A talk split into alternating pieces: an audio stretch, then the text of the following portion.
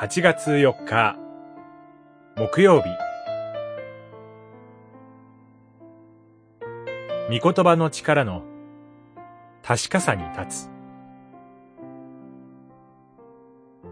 イザヤ書55章。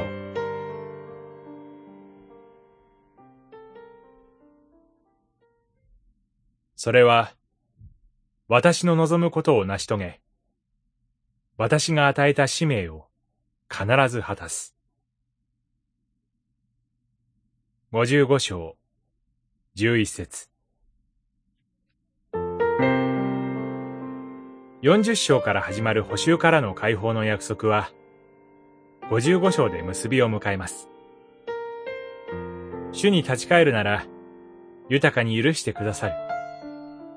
だから、私のもとに来て命を得ようと。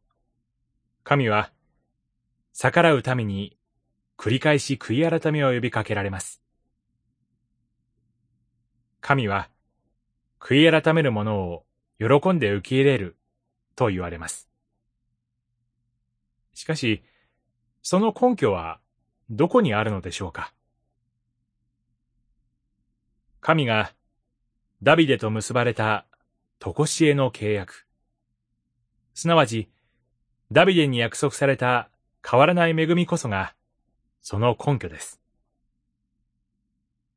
ダビデを代表として、民との間に結ばれた契約に基づく罪の許しは、御言葉の力の確かさによって裏付けられます。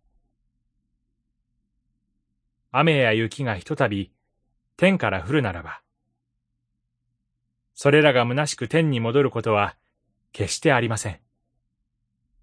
地を潤し、芽を出させ、食べる人に糧を与えるという、神の使命を必ず果たします。そのように、神が語られた言葉は、虚しくは、私のもとに戻らない。必ず、神の望まれる使命を成し遂げるのです。あなたたちは、喜び祝いながらいでたち、平和のうちに導かれていく、という解放の告知は、キリストにある罪からの解放の確かさと、喜びの先取りなのです。それゆえ、今日も御言葉の力に信頼して、神の国を目指して歩み続けようではありませんか。祈り。神よ。